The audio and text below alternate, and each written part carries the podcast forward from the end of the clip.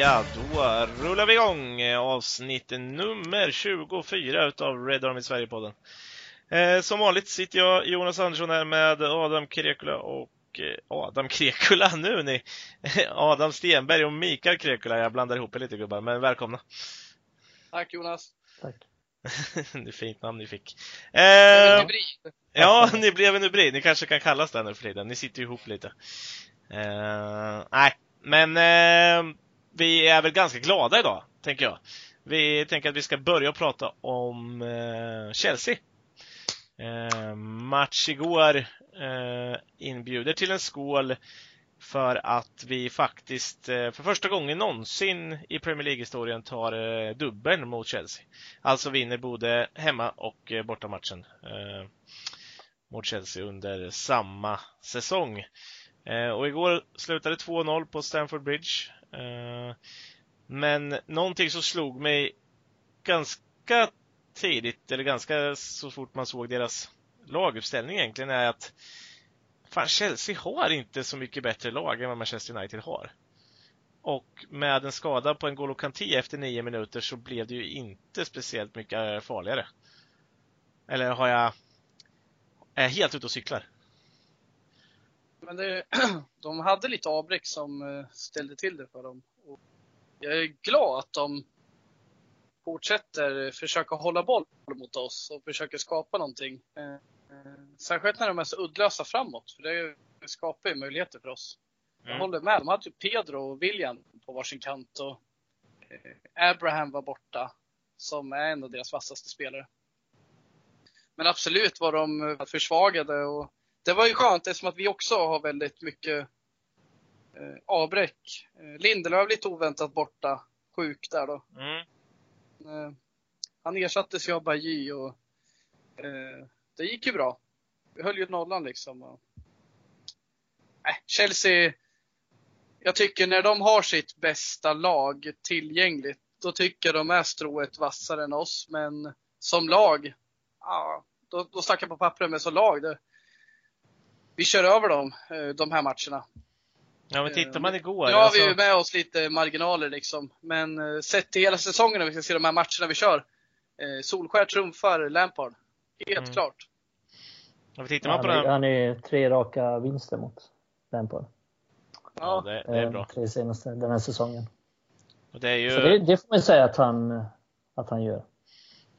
Tittar man den här matchen då, eh, jämfört med kuppen då, när vi, vi, vi byter, då byter vi från 3-5-2 och ändrar om till 4-2-3-1 uh, eh, Här, alltså han trumfar ju honom med den här 3 5-3-2an, ja, vad man nu får kalla det.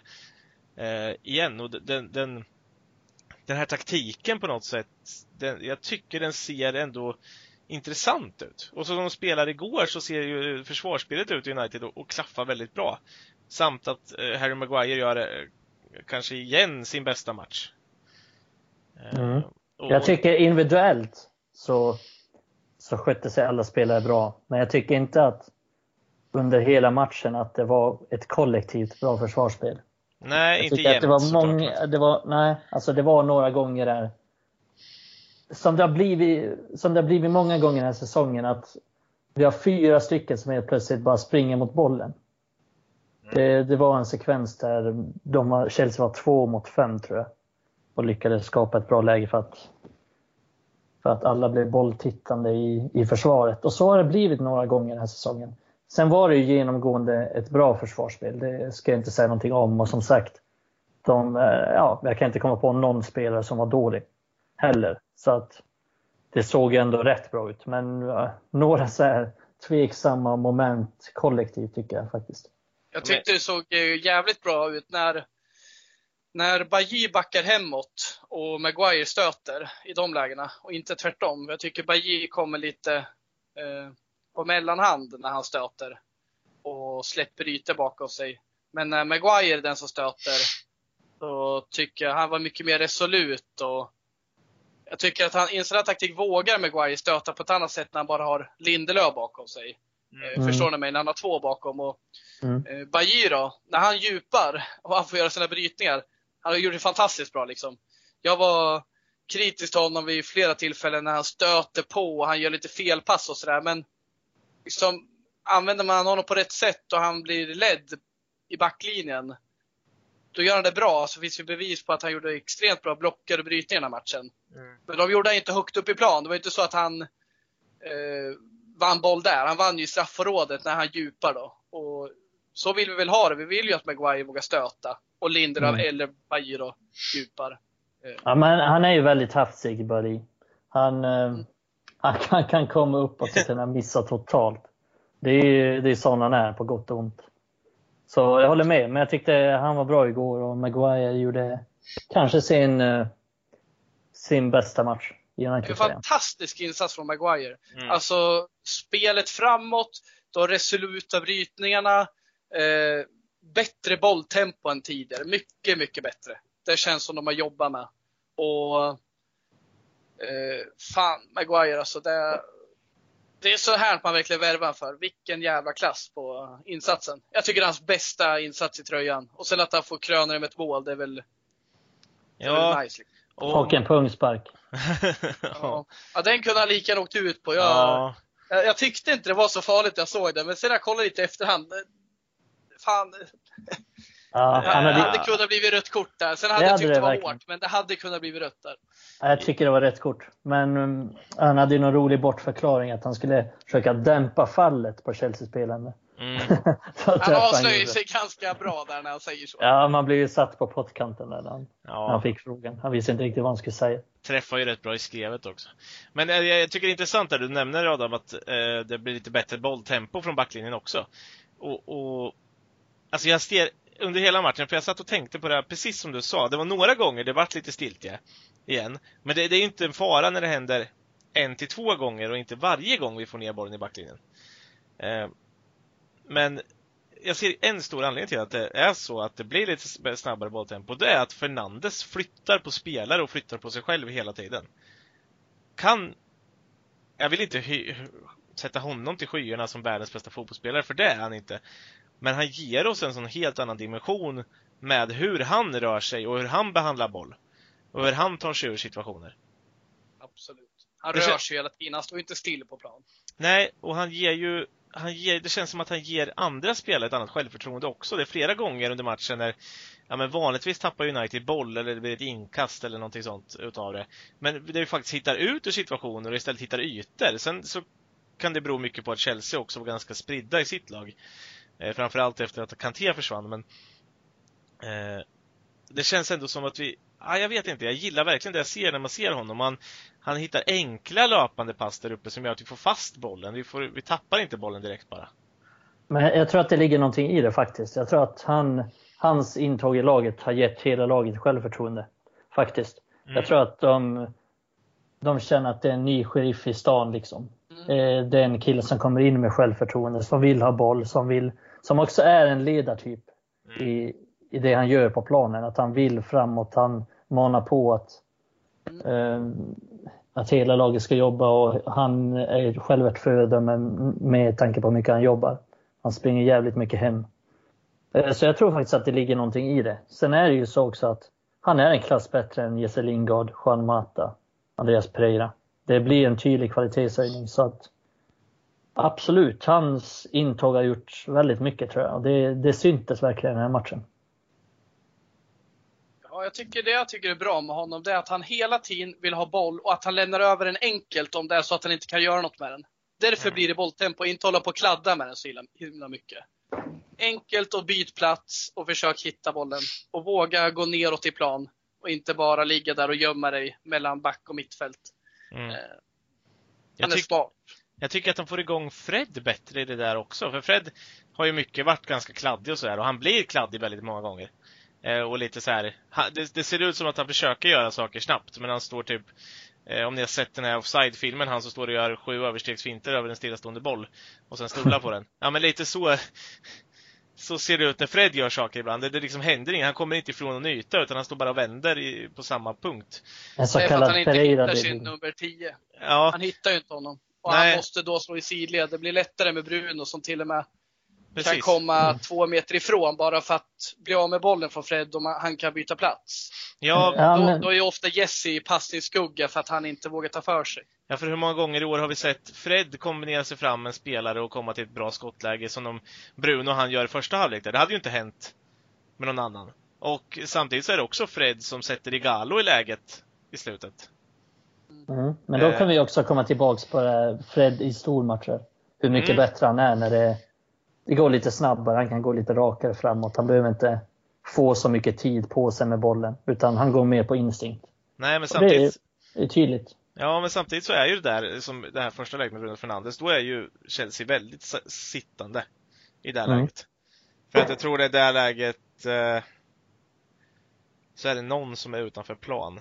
Jag är inte helt säker på hur det var, men eh, jag tror de var en man mindre just precis då. Eh, och Alltså det blir ju, ja, jag, jag, jag gillar det. Kan man, ja, det, det kanske är jag som bara överskattar just att han är bra mot de, de bra lagen. Men, men det, det, det är ju bra, det är kul att se att det ändå kan se bättre ut. Och, och det, tyvärr så lutar det tillbaka på det att då blir Bruno väldigt viktig för att vi ska spela en bättre fotboll offensivt. Mm. Och det är väl mm. klart att han blir det. Han är ju en mycket bättre spelare som du säger än Pereira och, och, och Lingard och de här. Men ja, jag gillade verkligen det jag såg av de två ihop också. Och, och, och sen att vi faktiskt får en hörnläggare som kan smacka in en boll på Maguires huvud så att han kan få nicka. Ja, det är verkligen viktigt. Äntligen en som kan slå hörnor. Ja. Eh, och eh, samtidigt så slog han ju några frisparkar också. Han har ju en i stolpen själv eh, som är lurig. Eh, gör ju Chelsea en likadan sen då. Men eh, någon inlägg på bortre där också. En bra frispark på bortre som Ja men Maguire slår ju sina killar i luften. Sen att den där mm. tas bort eh, precis innan Martial, ja men det är ju bra försvarsspel av Chelsea, det är inte så mycket att göra åt. Eh, det, alltså sånt där, det, det, det är små detaljer som blir så viktiga och som gör att vi faktiskt också till slut vinner matchen. För att vi gör mål på de här små detaljerna. Som det andra men precis, målet. Det så, men det är så jävla mycket mer än bara assist och mål vi köper ja. i Bruno Fernandes. Det är ju liksom bara en sån sak som självförtroende som vi nyss nämnde. Mm. Folk eh, tror ju på något sätt att de kan eh, lira en match. Stundtals så har vi ju väldigt bra spel mot Chelsea och när de backar hem. Mm. Och det är ju inte riktigt vad man upplevt när vi gjort bra matcher mot topplag. Eh, eller bra matcher, bra insatser, liksom bra resultat. Eh. Nej men så är det ju. Och, och det är bara lite så här knyta tillbaka då. Det, det, finns väl en spelare jag känner som kanske inte blev påverkad av det här förrän han gjorde mål. Eh, om vi ska knyta tillbaka till vad vi pratade om i förra podden. Så har vi ju Antoni Martial där, där vi pratar mycket om honom, att det är hans tidpunkt. Det är hans tid att visa. Eh, och jag vet att vi skrev i den interna gruppen där, det spelar ingen roll att han står still på mittplan så länge han eh, så länge han gör sådana där mål. Men, men vi kommer ju inte få se Anthony Martial hoppa upp och, och, och skarva dit världsklassnickar varje match. Uh, för målet han gör är ju det yppersta världsklass på den nicken, men, men i övrigt så vet jag att du skrev till exempel Adam att har vi köpt Bruno Fernandes för att han ska springa och pressa åt Martial? Ja, för, alltså, för som lite det, som så känns det. Här, som det ser ut i den här taktiken så ska ju han pressa väldigt mycket, men det blir ju så jävla stor, eh, det blir ju sån eh, stor jävla skillnad på dem liksom. Fernandes ger liksom 130 i pressen och Martial känns som att ger 40 procent. Men som sagt, jag kan leva med att han är lite segare i pressspelet och jobbar lite mindre om han smäller in mål var och varannan match. Men tills dess så kräver jag lite mer av honom och det är inte så mycket begärt att han ska jobba mer. Mm. Och han var riktigt jävla dålig i första halvlek och sen när han gjorde sitt mål då, då är det klart, då, uh, det förändrar ju såklart. Mm. Jag, hade, jag hade ju inte suttit och hyllat honom om han haft, jobbat så lite som han gör och inte gör mål. Men gör han mål, då håller jag tyst. Och i min värld, så länge han får spela striker och centralroll, då ska han fortsätta smälla in mål. Liksom. Mm. Och han har nivån i sig, det gäller bara att hålla den. Det är ganska intressant med vad Solskjaer sa innan. För några veckor sedan han sa att han vill att hans striker ska bryta en näsa för att liksom ta sig fram och, och göra mål. Det var lite så Martial gjorde, vilket var väldigt oväntat.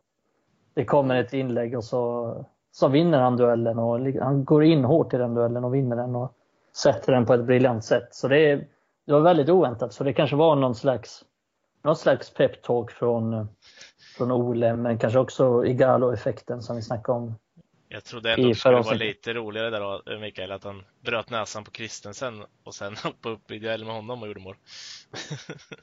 För det var, faktiskt, det var faktiskt, var faktiskt det han gjorde också. han, miss, han missuppfattade lite. Eh, Danskar kan ha det. Ja, nej men, men du, du, har ju, du har ju väldigt rätt i det där. Uh, han, uh, han, han gör ju faktiskt någonting han inte brukar göra där. Han tar mm, sig in framför verkligen. en försvarare. Han hoppar verkligen upp och, och, och, och distinkt faktiskt sätter dit den där med huvudet. Eh, det är väldigt bra gjort, men samtidigt så har han ju ett par lägen innan. Jag vet inte om det, alltså det är flera gånger jag satt hemma och hoppade i soffan för mig själv och var så fruktansvärt förbannad på honom för att då är Dan James fem meter bakom honom. Dan James släpper ut den på, jag tror det var Bruno Fernandes i det här läget. Eh, eller, eller om det var Williams eller så, ja, någon av dem, skitsamma. Och, och Martial joggar mot straffområdet. Dan mm. James hinner först in i straffområdet ändå. Och Martial har fortfarande typ 4-5 meter kvar, inte ens med in i straffområdet när, när inlägget kommer. Nu, nu når inte inlägget fram i vilket fall som helst. Men det blir så jävla påtagligt. James jobbar i alla fall där. Hade Martial bara lagt fram det arbetet så hade han varit där inne. Och då hade vi haft lite större chans, för James är ju inte ens i närheten av den avslutaren som Martial är. Eh, och det, det, är lite det där arbetet åtminstone. Kan han inte göra det hela jobbet bakåt, han kanske inte är tillräckligt bra på det, eh, inte har den motivationen, men åtminstone när vi ska göra mål måste han ju ha motivationen att löpa lite. Ja. Den saknar jag lite ibland, men jag, jag, ja. Det, det är lite... det är alltså, jag tror att man får acceptera, han är inte den typen av spelare som tar sådana löpningar. Mm. Och sen kan man ju man, man, kan ju känna, jag känner ju också det, liksom bara, hur svårt är det? Ta dem bara gör det liksom. Jobba hårdare, träna bättre eller någonting. Mm. Det, är, det är samma som jag tänker på Berbatov när han var junior. Han gjorde inte heller riktigt sådana löpningar. Nej. alltså, jag tror att man får någonstans acceptera att det är inte den spelaren han är som, som tar sådana. Sen kan man tycka vad man vill om det. Men han har andra grejer som, som man kompenserar med. Sen om det är nog eller inte för att starta som striker med Manchester United, det kan vi ju absolut diskutera. Men kan, kan man kräva mer av honom ändå då? Alltså lite mer måste vi kunna kräva i alla fall. Eller som du Adam, eller Adam säger, alltså kan, kan det räcka med att vi kräver mål av honom? Då? Alltså, vi har ju alla själva bevittnat tiden då Ronaldo knappt eh, rörde sig på plan. Eh, då Rooney fick ta, ta hans jobb. Mm. Eh, det är klart det går att kompensera på något vis. Jag, jag kan leva med att Martial är seg och inte löper, om han gör mycket mål och tillför väldigt mycket hela tiden som target, vilket han gör i omgångar. Mm. Jag vill se det oftare och då kommer jag inte sätta så mycket klagomål på honom. För det är inte så att han behöver bli en bra pressspelare och en bra löparspelare för att jag ska acceptera honom. Eh, jag måste bara få in mycket jämnare insatser oftare och jag har långt ifrån eh, alltså jag har långt ifrån gett upp honom. Han kommer leverera för oss, men det blir lite retsamt när det händer i omgångar, liksom, inte mm. hela tiden. Jag vill se liksom något mål varannan match eh, när man är en anfallare centralt i vårt lag. Mm. Det är det jag vet att Greenwood kommer göra i framtiden. Så varför ska jag inte kräva det av någon annan? Liksom? Martial har också en världsklasstalang, precis som Greenwood. Ja, men... Jag har en helt annan förväntan på Igalo och så vidare.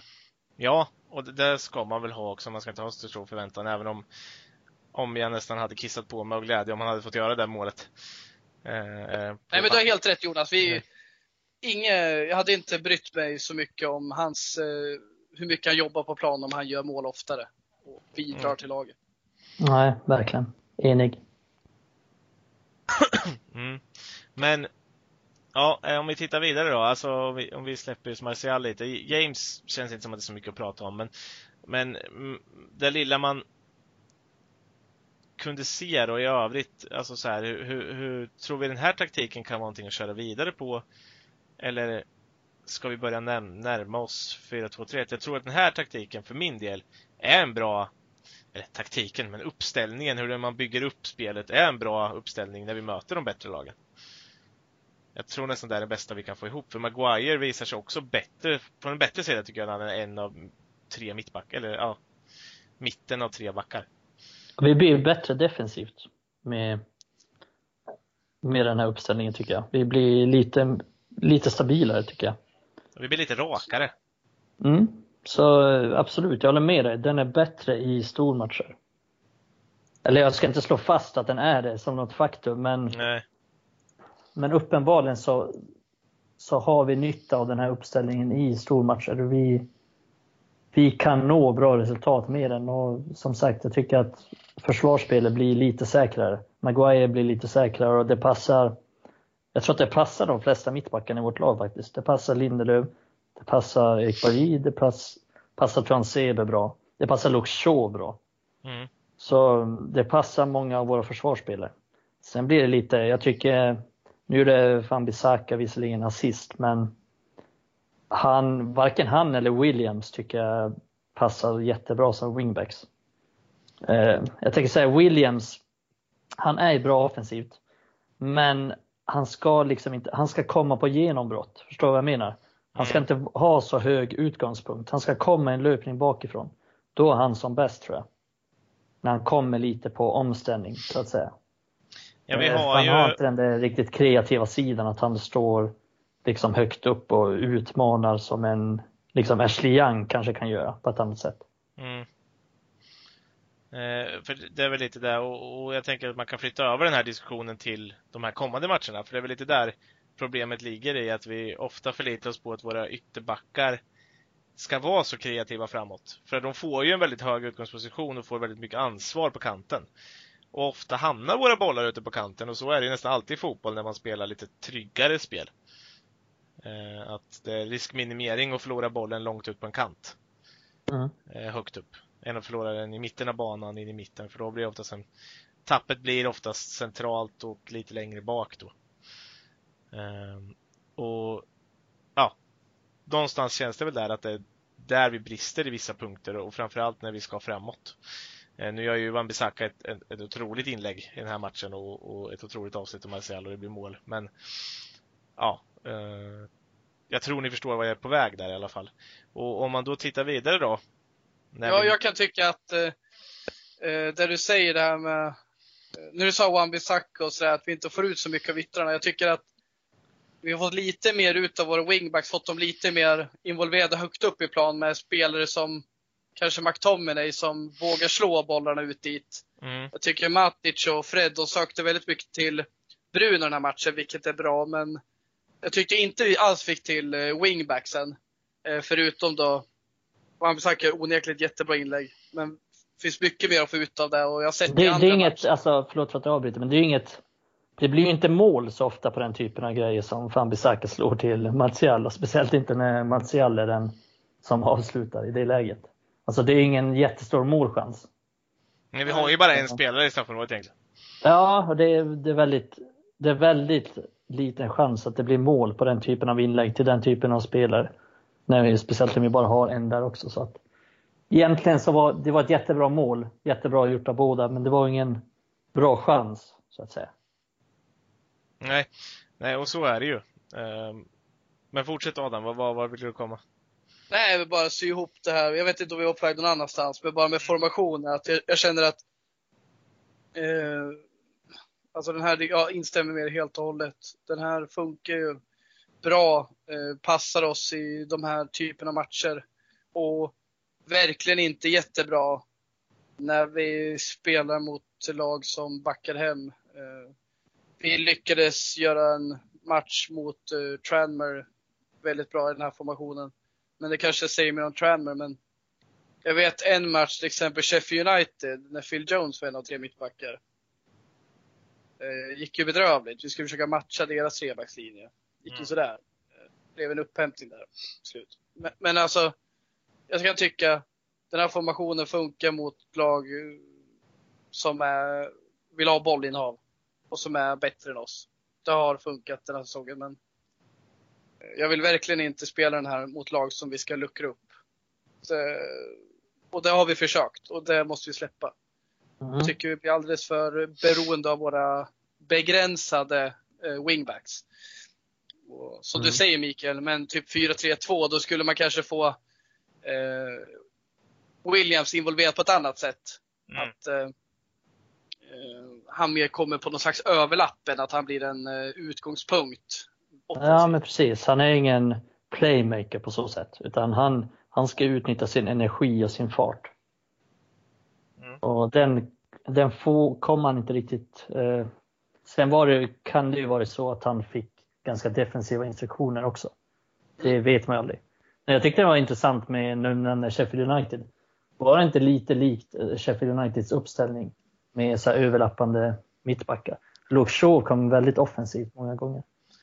Ja, och det känns inte lite som att det är det som är meningen med den kanten.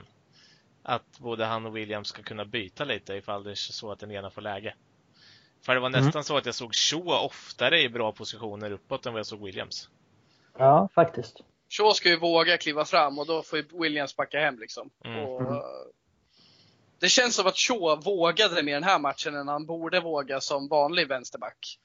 Ja, han var bättre att han- offensivt den här matchen Han fick förut. tryggheten och veta att okej, jag behöver inte jobba hem för Williams tar mitt hemåtjobb om jag, om jag inte orkar jobba hem nu. Mm. Eh, ja, men skämt åsido, men det är ju fan så med Shaw. Mm. Shaw. Shaw är ofta- alltså. Han är ofta bra som vänsterback tills han ska göra någonting med bollen offensivt. Han hade ju sitt eh, specialinlägg där som gick 40 meter över och 38 meter bort från arenan. Jag vet inte vad Jävlar som vad han hände. tog i då. Ja. Han, han har ingen riktig feeling för det där. Det är ingen, han är inte uppvuxen med att spela gatufotboll direkt. Han har ingen, Men riktigt bra mot Chelsea var han. Riktigt bra. han är riktigt bra som trebacks, eh, som mittback i en trebackslinje faktiskt. Ja, en trebackslinje förlänger hans karriär förmodligen. För någon vänsterback kanske, kanske han aldrig blir här. Nej, ja, men han, United. han lär sig spela bra. Det har han alltid gjort. Och han är, han är rätt stabil defensivt. Han är rätt säker. Han är snabb. Helt okej på huvudet. Så att han, han klarar av den rollen. Och han är, han är bra med bollen. Alltså han är bra med bollen. Han har en bra touch. Han är en säker passningsspelare. Men sen är han ju ingen, han har ingen kreativ sida. Han kommer aldrig hela sin karriär göra mer än fem assist på en säsong. Han kommer aldrig i sin karriär göra mer än ett mål på en säsong. Så eh, han har liksom ingen kreativ sida i sig på så sätt. Att han har, han har inget bra skott, han har ingen bra sista boll. Men han har, han har egenskaper som passar bättre för en trebackslinje. Mm. Men jag tänker, ursäkta att jag avbryter i just det här, men jag tänker att vi flyttar över den här formations... Jag behöver inte liksom avrunda den. Utan jag tänker att vi flyttar över den till snacket inför de här matcherna som kommer.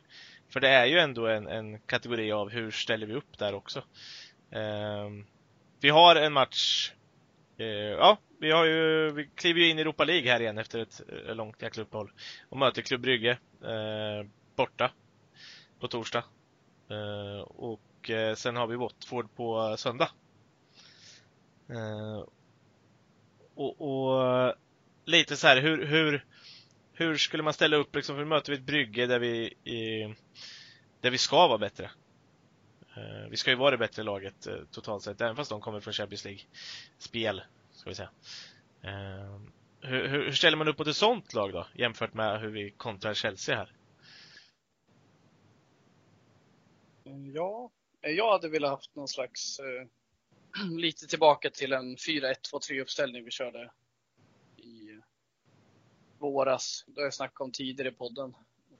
Och det baseras väl på ett, som jag sa nyss, jag vill inte köra fembackslinje mot ett lag där vi kan tänkas eh, föra bollinnehavet.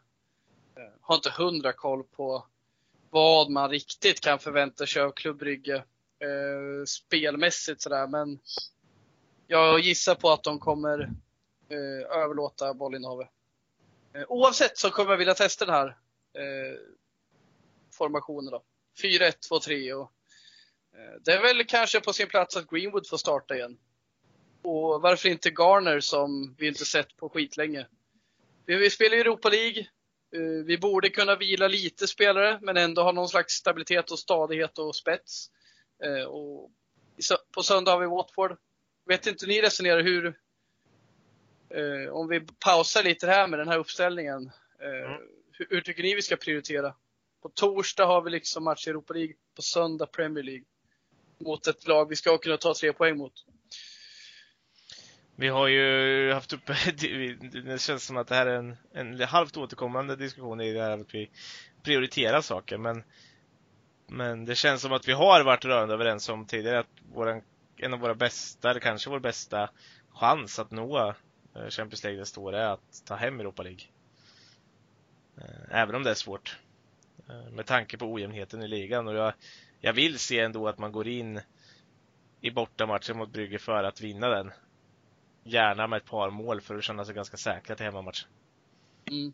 Mm. Jag har nog ändrat mig lite för att med tanke på Citys ekonomiska haveri, jävla skämtklubb. Förlåt alla City-fans. Jag vet att det är ett City-fan som lyssnar på den här förresten. Ehm, så, så eh, känner jag nästan att med tanke på, på vinsten mot Chelsea så, så har vi fan en realistisk chans att nå Champions League via ligaspelet. Speciellt om femte, femte laget får en plats. Det vet vi inte än. Så att eh, jag är nog nöjd med om vi skulle liksom, ja, men spela 1-1 borta mot Klubb Brygge. Jag är nog för att vi roterar lite i den matchen. Inte så mycket, men lite. Vi byter ut två, tre spelare från startelvan. Och fixar ett 1-1 resultat så tycker jag det är helt okej. Okay. Och sen lägger vi mer krut på Watford. Eh, så tänker jag. Då är det lite frågan Jag vad... är, jag är med på ditt resonemang att tre, fyra spelare. Vi får vila några. Och vi kan ändå lyckas vinna ganska bra tror jag. Eh, för det är inte så mycket begärt. Vi kan fortfarande ha kvar balans och spets. Jag håller med om förutsättningarna förändras nu med City. Och jag, jag är ganska säker på att det kommer bli så. Att femteplatsen luckrar upp sig. Däremot så jag står fast vid att vi har svårt i ligan för det här ska innebära att vi helt plötsligt ska bli väldigt jämna och liksom Ja, vet. Eh, hålla oss på en hög nivå än Tottenham som visserligen också har problem men eh, jag är försiktig där. Tror väldigt mycket på Europa League. Så, eh, däremot, utan att vända på någonting här. Jag håller med dig. Vi, vi kan vila tre, fyra spelare. Vi kan till exempel Ja men Lindelöf då, han har nyss varit sjuk. Vila lite till. Vi kör in Bajy. Det är väl perfekt för han att hoppa in i den här matchen. Mm. Eh, Vila eh, Fred. Ta in Garner. Vi behöver inte ha Fred när vi ska luckra upp försvar. Inget fel Fred, han, han kommer göra bra match. Men Garner kanske vore trevligt att ta in. Som har den här offensiva talangen liksom. Greenwood. In med han bara. Martial. eh, kanske ska vara till vänster och jag skulle gärna se Gallo. Men i alla fall, in med Greenwood, Garner och Bajy. Perfekt match för honom. Men vi, vi har ju lite fler alternativ nu. Eh, Bailly kommer tillbaks. Eh, McTominay förmodligen tillbaks, kanske redan mot Watford, vem vet. Eh, så vi har ju lite mer att laborera med. Plus att vi har fått in Bruno Fernandes, Igalo, eh, Pogba på väg tillbaks också. Så vi har ju en del och vi har ju råd att vi har ju råd att eh, ställa upp med ett väldigt bra lag men ändå kunna plocka ut två, tre spelare från startuppställningen. Så att, eh, ja, som jag sa innan, ett starkt lag men kanske byta ut två, tre från den elvan som ska starta mot Watford. Så Vi jag kan ser, vila ser några stycken nu utan Ja. att det känns svagt. Ja, exakt. Vi kan vila utan att få in Pereira. Eller? Ja, vi behöver, vi behöver nödvändigtvis inte köra Pereira. Vi behöver nödvändigtvis inte köra Jones. Och vi behöver nödvändigtvis inte köra Chong liksom. Nej. Förlåt Chong, men alltså, Nej, men, ja, men vi, vi kan ha Greenwood, Martial och Igalo. Och eh, liksom kunna... Ja, verkligen. Och det känns rätt bra att ha den trion kanske mot Club. Jag skulle känna mig ganska trygg med den trion. Jag skulle tycka det var kul, intressant. Ja, men jag den, bänkar gärna James mot uh, Klubb Brygge. Gärna mm, mot Watford med. Egentligen. Ja, Jag vill, alltså, för det går inget bra nu och han kanske Nej. behöver vila. Vakna till lite. Nej, det går verkligen inget bra för honom. Så det, är- nej, men man, man kanske ska komma in dit han var tänkt att han skulle vara från första början. Att han kan komma in med fart sista, sista 15. Alltså det är väl Mm. han som ska göra det mer än Greenwood, enligt mig i alla fall. Alltså förstår ni vad jag menar? Det, just på grund av att han kan ge det där. Han har ett vapen som då skulle vara ännu bättre om han är pigg och möter eh, trötta backar. Då, Ja, blir han, då blir hans fart extrem helt plötsligt. Ja, till exempel mot Klubbryggen nu så tror jag att han skulle passa bra sista 15 och komma in.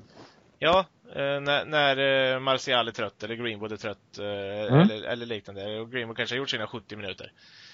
Eh, ja men det passar väl Och gjort perfekt. ett hattrick. Ja, för då, det, det är bättre att slänga in en, en, en James då som kan jobba bra i försvaret också.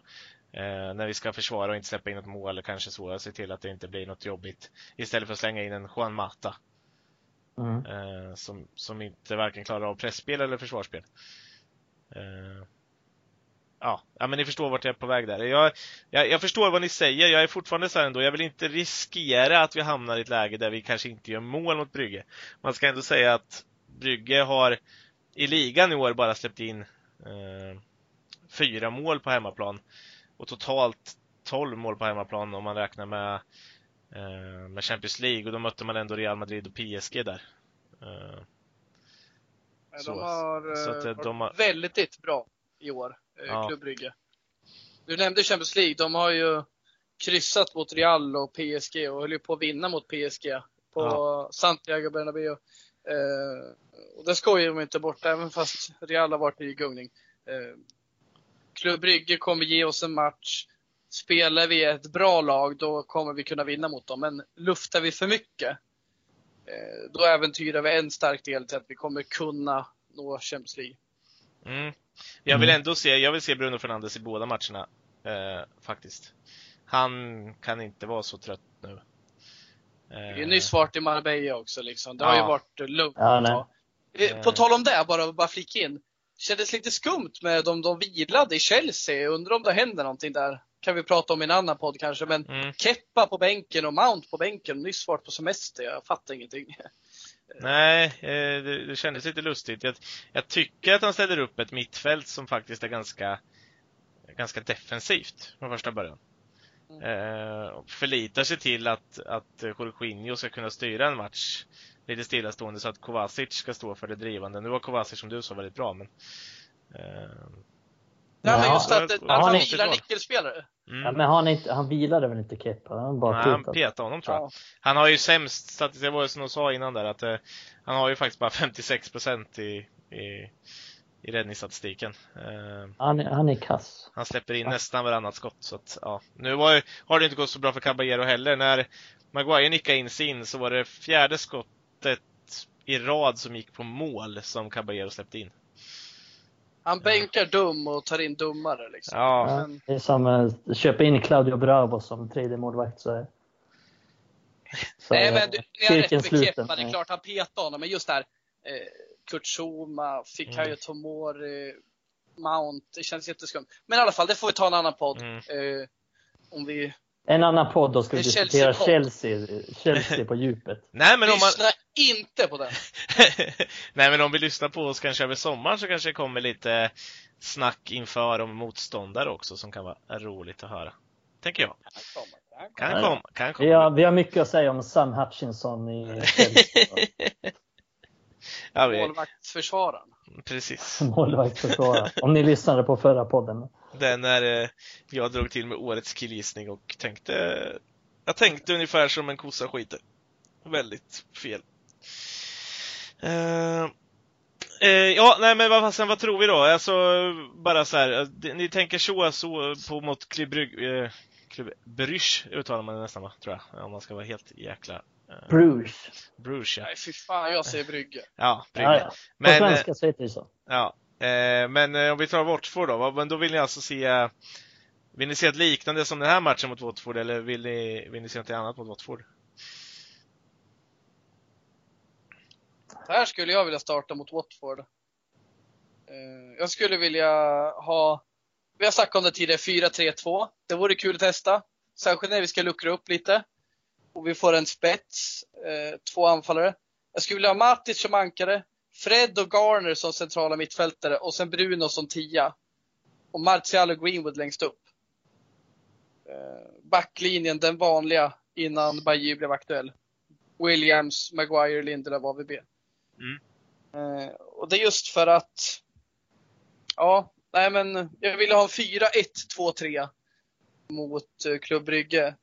Det där var för att kunna få in liksom Igalo också. Jag ser inte att Igalo ska starta mot Watford om inget underverk händer mot eh, Watford. Jag skulle gärna Släkt, vilja se... släkten är värst.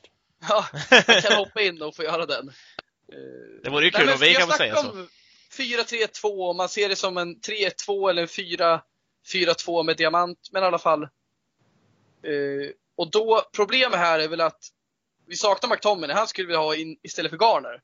Men istället för att ta in Pereira, Garner, vad fan, vi måste ju spela grabben. Han måste ju få komma in och lira. Och det är inte så att han, laget faller med honom om han gör en halvdan insats eh, och Matic är med som ankare. Låt han lira och mot Watford, ändå en match då vi kommer behöva lite off offensiv spets. Eh, han har bra passningsfot liksom. Låt han lira. Vad fan Mm. händer med honom? Kan vi också fråga sig. Men han är ju inte ens med. Alltså det är så här, jag, jag, jag, jag är helt med på vad du säger egentligen, men samtidigt så har jag nästan slutat tänka så, för han får ju inte ens vara med längre. Nej, jag vet. Och det här är ju, det är, det är vad jag vill. Eh, ska jag gissa på vad- vad han väljer så är det ju Pereira tillbaka i startelvan mot Watford. Ja, det är absolut inte Garner i alla fall. Nej, det är det inte. Det känns... Men jag vill starta så. Jag vill Ja, tillbaka Garner. Jag vill också, jag vill också till exempel kolla på bänken mot Chelsea nu. Då är både Pereira och Mata på bänken. Och Pereira hoppar in. Men jag har ju hellre Garner där kanske istället för Pereira. Eller istället för Mata. För nu känns det som vi har två, två tior på bänken. Ja, vi hade ju inte ens Två tior som-. Nej, exakt. Så det är, ska vi stänga igen en match liksom? Vad händer om Matic eh, drar baksida lår i början av matchen? Då har ju, slänger jag hellre in Garner som sittande mittfältare än Pereira. Ja, jag med. Så- Herregud. Nej, så jag har ju svårt att se att, att han väljer Garner i framtiden. Tyvärr, det kommer bli Pereira som han förlitar sig på. Det, det ser vi mot Chelsea också. Det, han vill stänga matchen eller göra lite byten. Då tar han ju in Pereira direkt, guldgossen. Mm. Det gör mig så arg. Eh, ja, usch. Eh, nej, men, men ja. Nej, men det är lite det där. Vi, vi, vi, vi drömmer ju gärna om Garner och vi, det, det finns ju så, så lite som säger mig varför han inte ska spela. Jag tycker att han har varit bättre än Pereira också. När han väl har fått chansen. Nu har han ju fått väldigt få chanser, men jag tycker han har visat att han har varit redo. Mm. Det, det, det, det är liksom, det är sånt här man ligger och, och, och tänker på klockan två på natten när man inte kan somna. Varför i helvete spela Pereira istället för Garner? Ja, det är ett fascinerande ärende. Just Mm. det här med att vi har ju liksom inga bra alternativ just nu med skador, så ta in den. Ha honom på bänken i alla fall. Nej, Mm. då går Pereira före, så ja, det är ju det där. Han, han är lite feg i de lägena. Han, är, han vill gärna ta det säkra alternativet. Ja, det är samma sak. Det gäller ju samma sak med Gomes mot Mata. Det är ju egentligen Mm. också det fega alternativet. Eh, som Ja. han väljer. Vi vet ju inte vad som händer där heller. Men så länge Gomes Mm. inte får spela så tror jag inte att han blir kvar efter sommaren. Nej. Så kan det vara. Eh, Det var ju egentligen matcherna som kommer. Känner ni er eh, nöjda eller vill ni slänga in ett sista ord? När det gäller dem nu. Ja, att det blir ännu en jävla måste-match eh, mot Watford i alla fall. Vi snackar om en måste-match mot Chelsea, ser jag som en sexpoängsmatch, men det här är minst lika viktigt. Jag kan säga att eh, det var ganska jävla värdelöst att vinna mot Chelsea om vi nu förlorar mot Watford. Fan, Mm. vinst på vinst på vinst på vinst nu. Det var inte länge sedan vi förlorade mot Burnley. Men jag ser jävligt mycket fram emot att möta Watford. Det är egentligen första gången vi möter ett lag som vi ska eh, som är bra mycket sämre än oss. Med Bruno på plan och se vad Mm. han kan göra. Han kommer ju få ännu mycket mer, eller ännu mer Boll. utrymme. Precis, ännu mer mandat på planen och våga kliva framåt. Han sa ju det efter intervjun, ah, en bra insats men inte great. Good but not great, tror jag han sa. Mm. Älskar inställningen liksom. Han vill alltid vrida på lite. Han åker säkert hem till sin lökiga etta i Salford och bara Fan, jag skulle ha dragit dit den där eh, hörnan på Harry Maguires näsa istället för pannan. Fan. Mm. Men alltså så här, så här eh, perfektionist. Eh, fan, jag älskar skiten. Ja, ja men så, så är det ju verkligen. Det är ju Watford-typen av matcher vi har haft problem. Vi vet ju att Ola har kunnat göra bra taktiska insatser och att laget har kunnat tända till mot, mot Chelsea-typen av motstånd. Men det är den här typen av matcher vi har haft problem med. Och Watford ska sägas har varit riktigt bra sen när det Pearson tog över. Mm. Och, ja, vi får känna på. Ja, och det, Ja, exakt. Eh, de vann ju. De slog oss. Det, det minns vi ju, tyvärr. Men ehm, det är den här typen av matcher vi har problem med. Och, ja, det, det, ska bli, det ska bli intressant att se faktiskt, känner jag, hur Ole tar sig an den här matchen. Hur vi ska försöka spela och, och kanske framförallt om vi får se någon, någon förändring. Eller om det blir samma typ av spel som vi har sett så många gånger förr som inte har som inte har gett resultat mot Burnley, mot Crystal Palace, mot, ja, vi, har, vi har sett den, vi har sett den här historien, vi har sett den filmen. Så jag hoppas verkligen att det blir någon förändring där nu. Det som är positivt är att Watford har tappat lite glöd nu på sista veckorna. Mm. Och att de har enligt statistik bara vunnit hemmamatcher under Persson. Och mm. Det är väl där de tänder till liksom. Och de har ju, som en av de matcherna var mot oss. Men som du säger Mikael, de här ska vi inte underskatta. De kommer älska att vinna mot oss. Men mm. det känns som vi möter dem i rätt tid. vi mötte dem under fel tid och då gick det som det gick. Precis. Jävla ovisst gäng det där. De har så jävla mycket eh, de har så jävla många spelare som har sina dagar hela tiden. Delofio liksom och mm. Korea. Jag tycker också jävligt många som kan vara så förbannat mycket Championship-spelare i det där gänget. Ja, men det är det är ett bra lag faktiskt. Det, jag tycker de är rätt bra. Jag tycker det kommer bli bra lag som åker ur Premier League den här säsongen och Watford kan bli ett av dem. Men eh, Watford är definitivt liksom... kissdåligt, men de har bra offensiva ja. spelare. Eh, ja. Fyra, fem stycken som håller rätt bra Premier League-klass. Mm. Men då kan vi egentligen säga så här då. Snurra lite mot eh, Klubb Brygge och så får vi får vi Watfords spelare att eh, bli chipspelarna de kan vara. Ja, precis. Och hoppas på att Delofio inte har en sån här monsterdag. Ja, men precis. Vi får, vi får få honom att bli en chipspelare. Hoppas att han spelar mot Wan-Bissaka. Han kan få vem som mm. helst att se ut som chips. Um... Han är en riktig drakdräpare, den där Wan-Bissaka. Drakdräparen.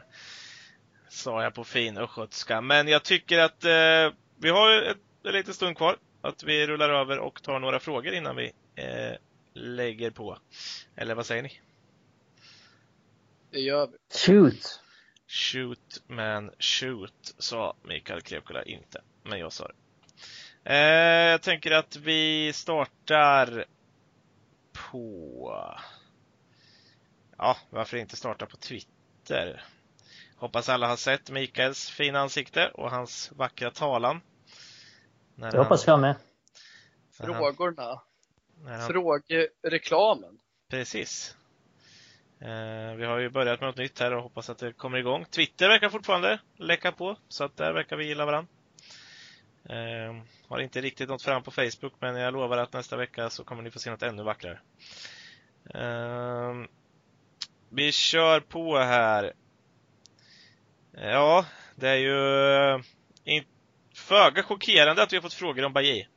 Men jag tänker att vi kör någon, någon sån här. Emil Manninen skriver, får Lindelöf se några fler minuter denna säsong om Bajé håller sig skadefri? Uh, och Alvin Holmlund skriver samma sak. Bajé över Lindelöf kanske? Frågetecken. Vad tror vi? Jag tror att det är lätt att dra förhastade slutsatser med Erik Bajé, vilket vi har gjort många gånger under hans tid i United. Han gör en bra match. Sen skadar han sig eller sen är han dålig i två matcher. Eh, jag tror han kommer fortsätta vara ojämn. Jag tror inte han kommer liksom prestera på den här nivån varenda match. Det tror jag inte. Men sen eh, om han är bättre än Lindelöf, det tycker jag ändå det är rätt jämnt. För att han har högre toppar än Lindelöf. Men Lindelöf kanske, jag vet inte, man kanske känner sig lite mer säker med Lindelöf på något sätt. Man får i alla fall inte hjärtat i halsgropen när, när han börjar dribbla eget straffområde som Bajy kan göra. Men ja, jag tycker det är otroligt svårt att säga faktiskt. Jag har inget bra svar på det. Ska, Eh, Jag vet inte om Adam har det eller Jonas. Men ska Lindelöf hållas utanför elvan så måste Bajy vara skadefri. Mm. Punkt. Eh, för, ja, vi har ju två egentligen som kan utmana Lindelöf. Och det har vi sagt innan. Det är Tuan Sebe eller, eller Bajy. Mm. Eh, men båda två utav Lindelöfs utmanare har skadebekymmer. Mm. Och ganska kraftiga sådana. Alltså Bajy, är- det, det, nå, någonting man får ta med Bajy här är att han har varit borta extremt länge nu. Eh, och Ja, han gör det jättebra överlag mot Chelsea. Han, alltså den här brytningen vi får se han göra på Kovac, Ko- Kovacic, eller Kovacic eller vad man säger. Eh, den, den kommer vi aldrig få se Lindelöf göra. En sån mittback är ju inte Lindelöf. Den, den, den gör han inte. Eh, däremot den här felpassningarna som det är sådär extrema eller när han dribblar bort sig någon gång, Bajy. Det gör ju inte heller Lindelöf. Så att det är ju två olika backar. Det är ju lite vad man vill ha. Eh, när vi pratar huvudspel så, så vinner Bajy 100% av nickduellerna. Det gör ju inte Lindelöf. Eh, så att det... Ja, nej, Nej, men alltså för, för frågan liksom, det är ju så här, ska han spela hela, hela den här våren? nej men kanske börja rotera lite. Kanske ge lite utmaning åtminstone. Ja, absolut. Det, Han, eh, ja. Ja men det är klart Men, att får vi tillbaka honom, han är ju betydligt mycket bättre än Phil Jones. Så kan vi säga. Det, Absolut. det, det, Jag ser inte att han kommer spela mer än 10 matcher den här våren. Nej. Eh, Det är det. Alltså all, all historik går emot den logiken. Däremot så hoppas jag att han blir bra, för han har en jävligt hög högsta nivå. Mm. Hoppas kan man ju alltid göra. Eh, På frågan i alla fall, Lindelöf kommer få massa speltid den här våren. Oavsett hur bra Bahia är. Ja. Det, det är jag helt med på. Mm. Frågan var väl, kommer Lindelöf få speltid om Bajy? Får Lindelöf se några fler minuter denna säsong om Bajy håller sig skadefri? Ja, det kommer han få Ja, det kommer han. Ja. Eh, ni fick en lång utläggning om det bara. Men jag hoppas att du är nöjd Ja, igen. det, blev en liten, det blev en liten Lindelöf versus Bajy, men det är inte dumt heller. Nej, men den kan väl vara alldeles, alldeles eh, jätteintressant. Nu höll jag på att dra en riktig Törnrosa-grej. Jag tänkte säga det. Eh, Eller det Askungen va? Askungen är det. ja. Ehm, Henrik Olsson, vad tycker ni om 352? Den har vi ju faktiskt redan vidrört väldigt mycket. Eh, och vi har redan fråg svarat Kim Hattaka. Eh, däremot eh, eh, så Mergim Jeserci vill att vi ska eh, diskutera att Raiola är i farten igen eh, och pratar om Pogba till Italien bland annat. Om en affär nu skulle hända med Juventus. Hade ni velat ha miljarden och spendera det på en världsstjärna eller pengar plus spelare som det ryktas om? Är spelarna rätt? Det har ryktats om Rabiot och Ramsey. Nej, jag skulle inte vilja gå med på att vi får några spelare i, i en del av en affär. Eh, Livsfarligt. Sånt funkar bara i football manager liksom. Ja. De här spelarna kommer inte hit och blir motiverade. De får reda på, tja, vi accepterar ett bud, ni får åka dit och prata kontrakt. Och får de pengarna de vill ha, då kommer de bara spela av. Ramsey, jag säger inte att det är en eh, spelare som inte kommer spela för tröja, men, men eh, han gick till Juventus och ville dit och han ville säkert spela i Arsenal hela karriären annars, som inte har fått det erbjudandet. Mm. Nej, kanske inte stämmer. Han gick väl dit på free transfer, men i alla fall. Jag tror inte han går till United och är taggad. Jag tror inte Rabiot gör det heller. Så nej till några exchange deals. Usch, det reser ragg på mig jag tänker på det. Ja, det, är så nej. jävla, är- men det är så jävla efterblivet att ta in. Alltså, det är som att vi är Newcastle United. Vi, vi tar in fyra på, eller Tottenham liksom. Ah, vi tar in de här. Vi fick dem istället för Bale. Alltså, det finns ingen långsiktighet. Vi måste bygga från grunden och då ska vi inte ta in sådana spelare. nej. Han är det, ju United-supporter dock, eh, Aaron Ramsey. Men jag tycker inte vi ska ta in honom. Han är i dålig ålder också. mm. Det är ingen, ingen att bygga på. Jag tycker vi ska ta pengarna och så... Vi kommer ju få över en miljard från dem. Så jag tycker att vi ska ta pengarna och sen förhoppningsvis spendera klubben om på, nå, på någonting bra. Ja, Förhoppningsvis någon slags... rakt ut. De spenderar dem på Jadon Sancho.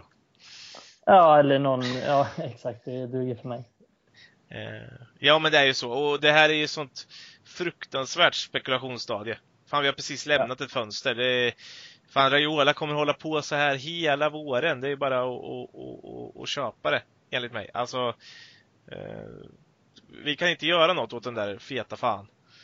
Slash ignore på honom. Jag är så jävla trött Ja. på honom. Jag är så jävla trött på att se hans jävla fula tryne. Är, Men man gör ju som man gör med alla telefonförsäljare som ringer. Det är bara att blockera nummerfanskapet. Det, det, ja. Så är det och, och vi får se vad som händer med Pogba. Det, det, sitter vi här just nu och säger någonting om om han kommer spela massor eller inte, ja, men då killgissar vi rätt mycket. Just nu är han inte tillbaka från skada. Det har, varit, det har dröjt längre innan han fick av sig ehm, eh, eh, fotstödet. Han har ganska nyligen klivit ut på gräs. Han ligger efter eh, McTominay. Så när McTominay har varit igång en stund, ja men då kanske vi kan räkna med, med Pogba. Och det är inte förrän vi ser honom spela igen, eller att han absolut inte gör det, som vi kan börja spekulera i det andra. Jag tror vi säljer han i sommar. Jag tror vi gör rätt i att ta cash om det är möjligt då och återinvestera dem direkt så de inte råkar hamna mellan stolarna och i förlängningen ner i fickorna på några äckliga amerikanare. Eh, och eh, främst varför ville det? Jo, det som jag sagt tidigare. Det finns ingen hållbar framtid med Raiola i vår klubb. Bara en sån sak att han har signat någon slags avtal med Jesse Lingard får mig vilja eh, bli väck med han direkt. Liksom. Ja, Raiola är livsfarlig för oss och han är livsfarlig för Pogba med. ja. nej men så är det. Eh, och jag är, jag är nästan för, det, det är helt klart vår bästa spelare, eller har varit i alla fall när han väl spelar, men jag är för att han försvinner. Om han gör det. det ja, jag hoppas också och tror att han försvinner i sommar. Han har ett år på, eh, kvar av kontraktet i sommar. Eh, skriver han inte på, eller åker han inte då, då går han ju gratis. Mm. Ja. Och då Han hamnar vi. Ja, och annars hamnar vi i någon Christian Eriksen situation i, om, i januari om ett, ja, eh, ett, lite mindre än ett år. Ja, och då säljer vi han för 50 säger vi. Vi leker med tanken 50. Mm. Men så får vi inte in den spelaren vi vill ha. Nej. Säljer han, gör klart med en klubb redan eh, 15 maj. Och sen Mm. mm. värver vi in Sancho och en eh, bra eh, central mittfältare kanske. Jag vet inte. Mm. Mm. Fan vad underbart det hade varit. Ja, faktiskt. Och det hade varit bättre för United i långa loppet och det hade visat ännu mer på att vi faktiskt är, det hade nog varit rätt, att, Eh, ett tecken för mig i alla fall att vi är på väg på rätt spår i den här ombyggnationen. Eh, för just nu så är det, ja, ändrar han inte på så visar otroligt mycket den här våren, vilket ska till väldigt mycket för att han ska göra.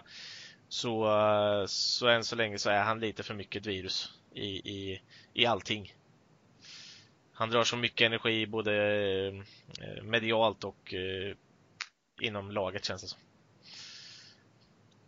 Ja, det är ju Raiolas marionettdockor där. Ja. Jag är övertygad om att det är Raiola som ställer till allt det här. Det är, det är liksom, Pogba är ingen dåre. Det är däremot Raiola. Och både Pogba och Zlatan har lyssnat till honom som det är deras farsa liksom. Mm. Om jag hade sett Raiola som min farsa, då hade jag väl också gjort exakt som han sa. Mm. När man har den respekten liksom. Men som sagt, det kan vi snacka om i en annan podd, Raiola-podden kanske. Men jag har ganska mycket åsikter om just hans eh, idéer om sina spelare och vad han egentligen vill. Är det för deras bästa? Eh, som karriärsmässigt kanske inte alltid. Mm. Och så vidare. Yes. Eh, ja. Tiden börjar eh, rulla oss ur händerna. Jag eh, själv är nöjd med snacket idag igen. Eh, har inte speciellt mycket att tillägga, men vill ni avsluta med några ord så är ni eh, varmt välkomna.